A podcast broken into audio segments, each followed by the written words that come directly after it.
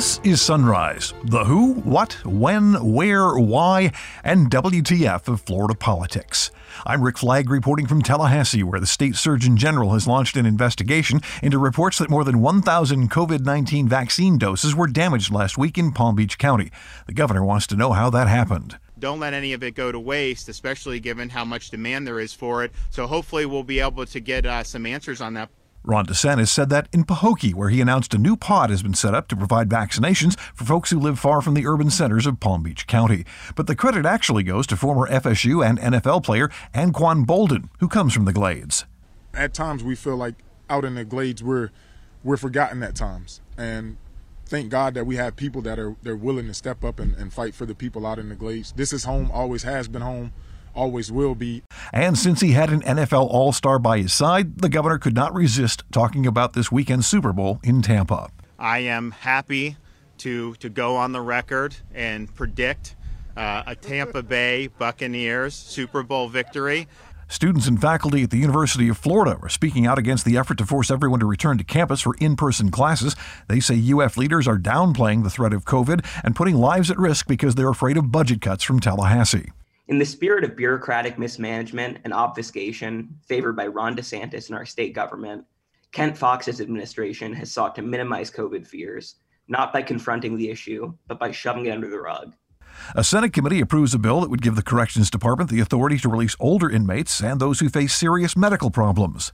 Many states offer what they call elder release um, because these individuals are not likely to rob a bank at 80 a couple of Democrats have filed bills to kill M-CORES, the multi billion dollar project to build three new toll roads through some of the last undeveloped areas of the state.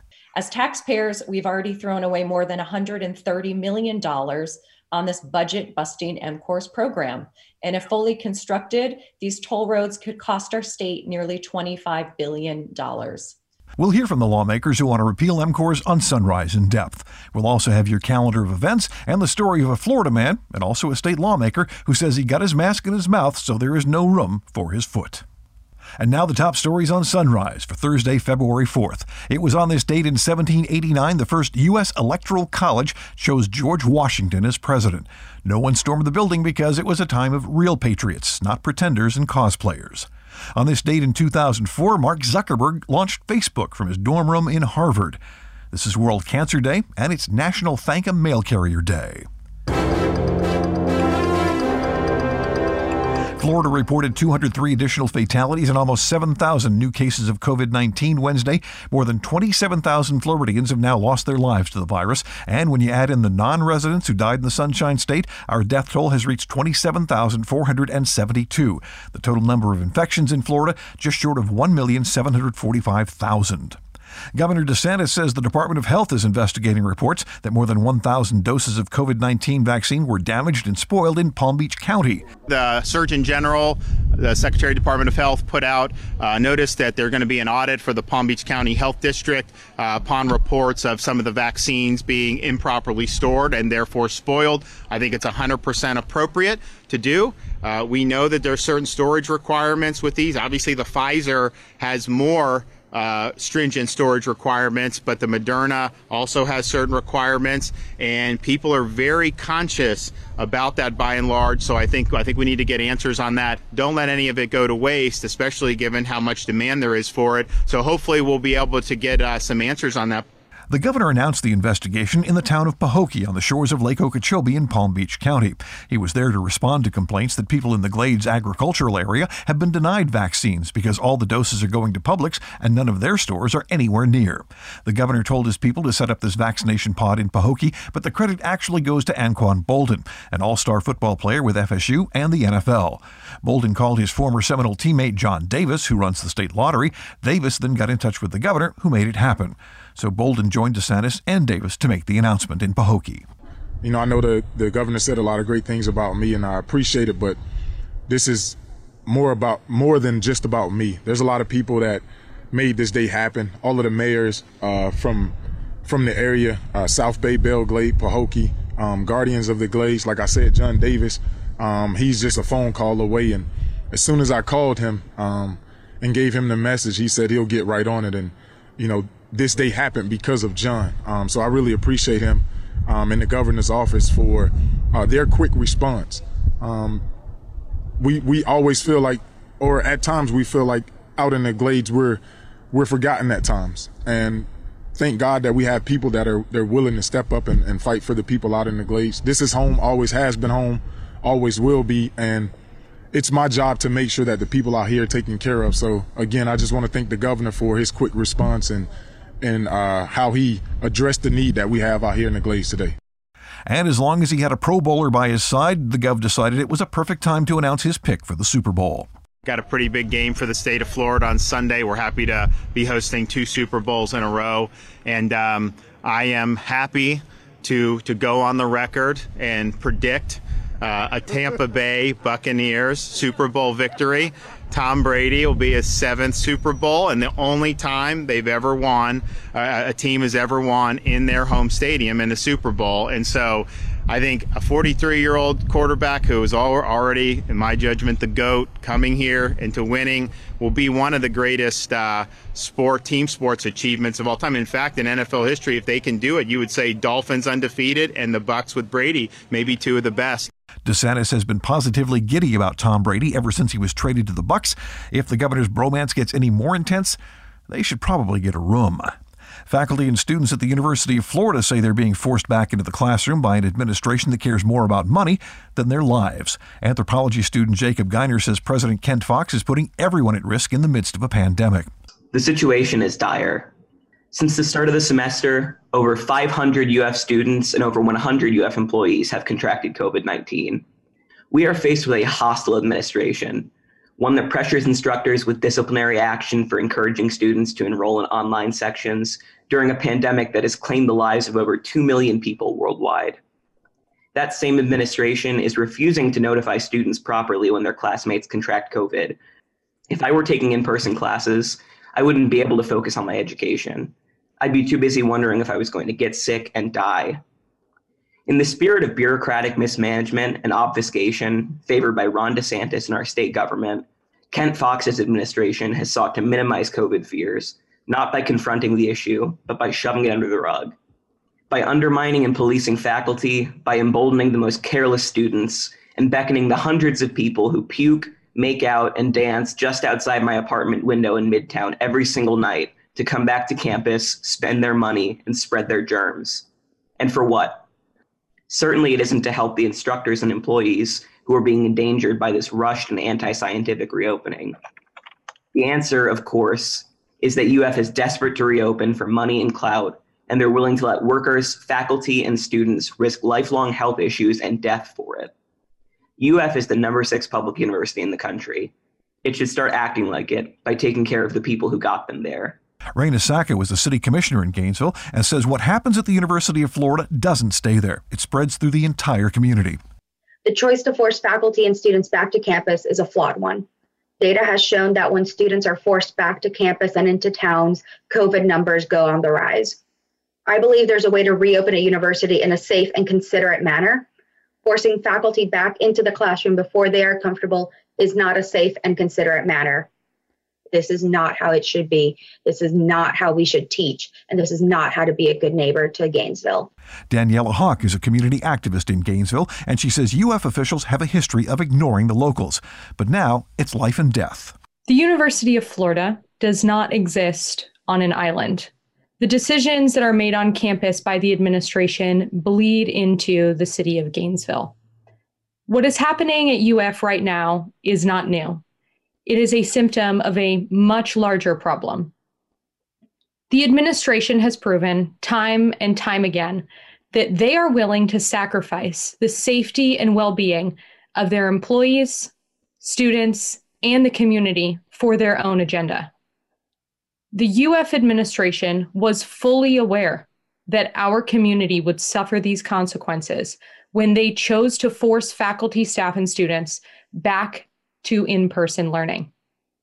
We must hold decision makers at UF to a higher standard and call for nothing less than bold, ethical leadership in the midst of this crisis.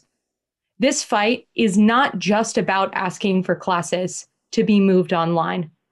It is standing up to a powerful institution and demanding equity and decency. Unions for the faculty and the grad students are leading the protest against the administration, and they have the support of National Education Association President Becky Pringle.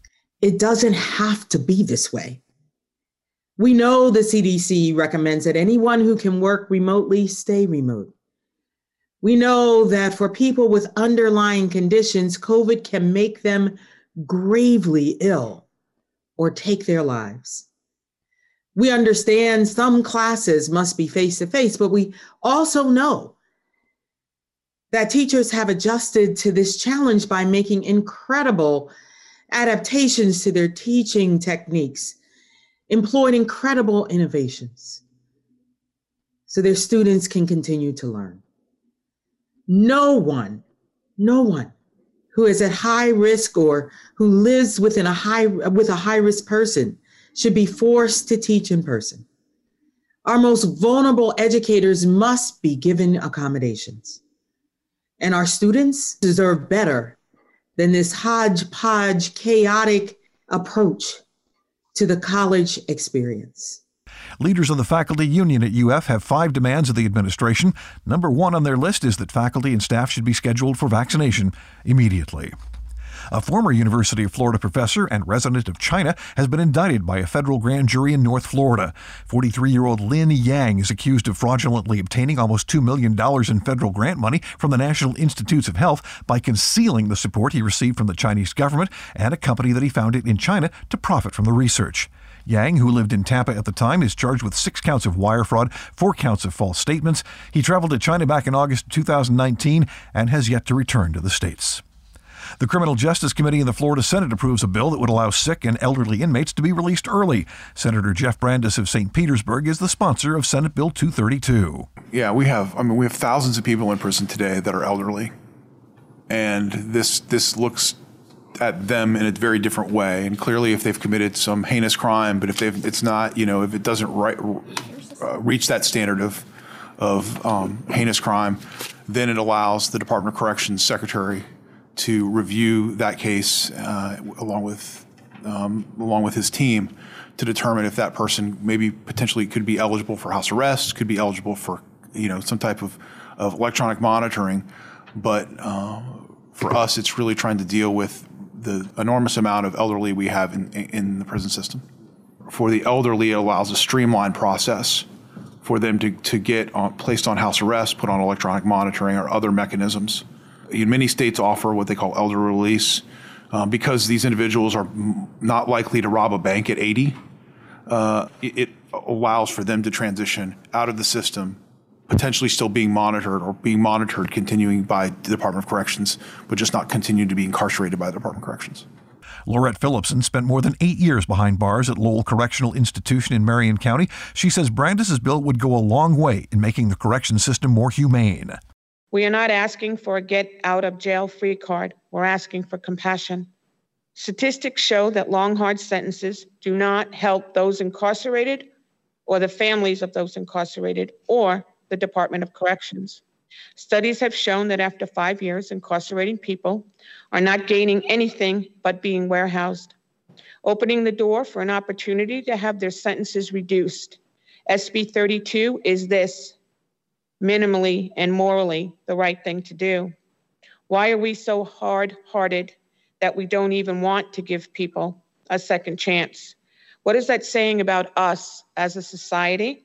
What is it saying about you, the legislators that write these laws in Florida? You have the ability to affect people's lives. These are lives we're talking about, not the numbers that DOC assigns to them. What we've been doing for the last 40 years is not working. You, the lawmakers, have to do things different. You have to change these outdated laws in this state.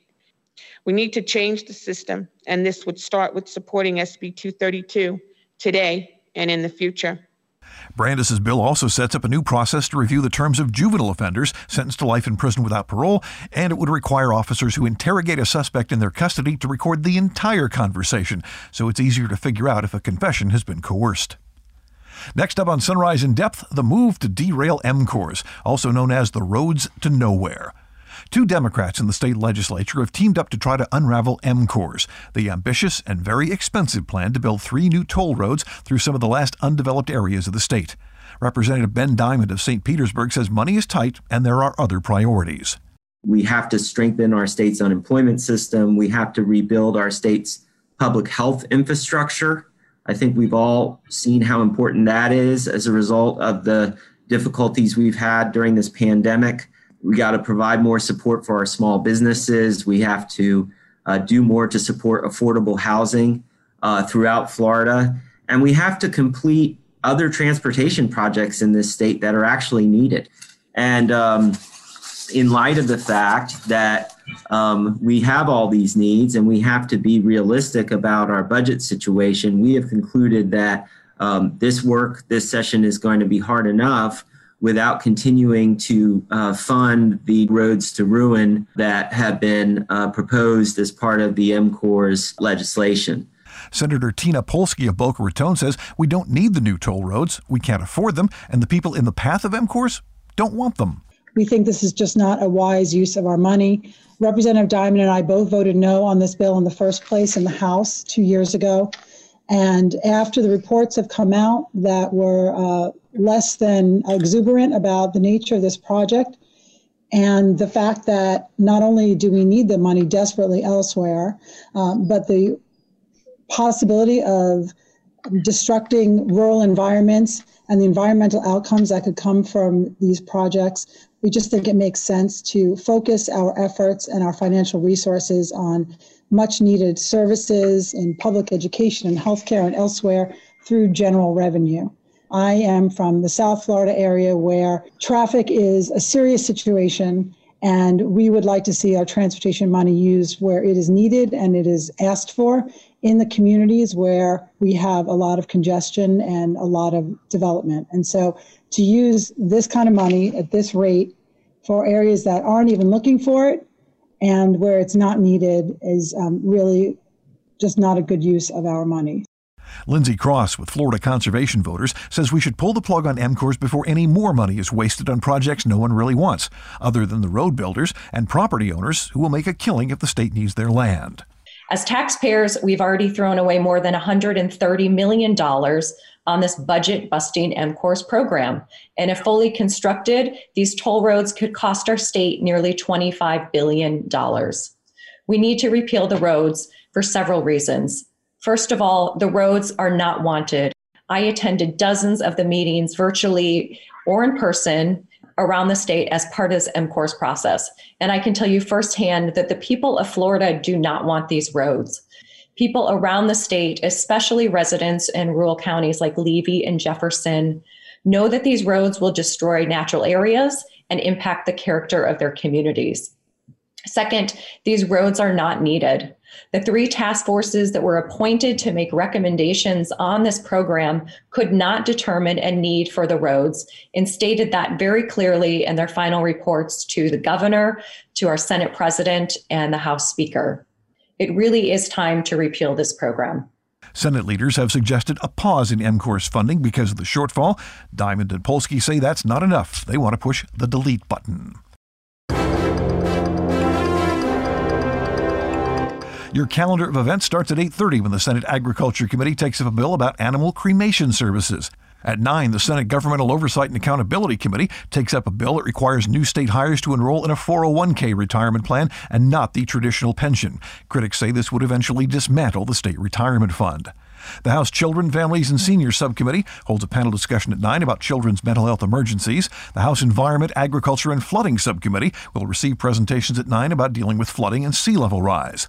The House Justice Appropriations Subcommittee meets at 9 to hear a controversial move by the Department of Corrections to use eight and a half hour work shifts in state prisons instead of the 12 hour shifts they use now. The Florida Supreme Court releases opinions at 11. At 11:30, the Senate Select Committee on Pandemic Preparedness hears from the Agency for Healthcare Administration and the Florida Healthcare Association. At noon, the House Early Learning and Elementary Education Subcommittee will consider a bill that includes creating a program to deliver free books to elementary school students who are considered struggling readers. That's a priority of the House Speaker. At 2, the Joint Committee on Public Counsel Oversight will interview candidates to succeed J.R. Kelly as the state's public counsel who represents consumers at the Public Service Commission. And the Department of Agriculture's Industrial Hemp Advisory Council meets by conference call at 4. Despite a judge's order and a new law inspired by his reprehensible behavior, a Florida man who beat his nine month old puppy to death will be allowed to own animals again once he finishes probation. Travis Archer was sentenced to jail plus three years probation, and the judge ordered that he never own animals again. But a state appeals court says the judge exceeded her authority with the animal ban. Archer killed the Labrador puppy named Ponce in 2017. State lawmakers were so shocked they passed Ponce's Law, which allows for lifetime bans on animal ownership. But but the appeals court says that punishment cannot be applied retroactively. Finally, today, a tip of the hat to Florida man and State Senator George Gainer. He was having trouble with his face mask during a committee hearing when it ended up in his mouth. Insert George Gainer, mask in mouth. Gainer is from Panama City and speaks with a panhandle drawl, so it can be hard to understand at times. What he said was, I got my mask in my mouth, so there's no room in there for my foot. Words to live by, Senator, for all of us. That's it for Sunrise. This is Rick Flagg in Tallahassee, inviting you to join us again tomorrow as we plumb the depths of Florida politics.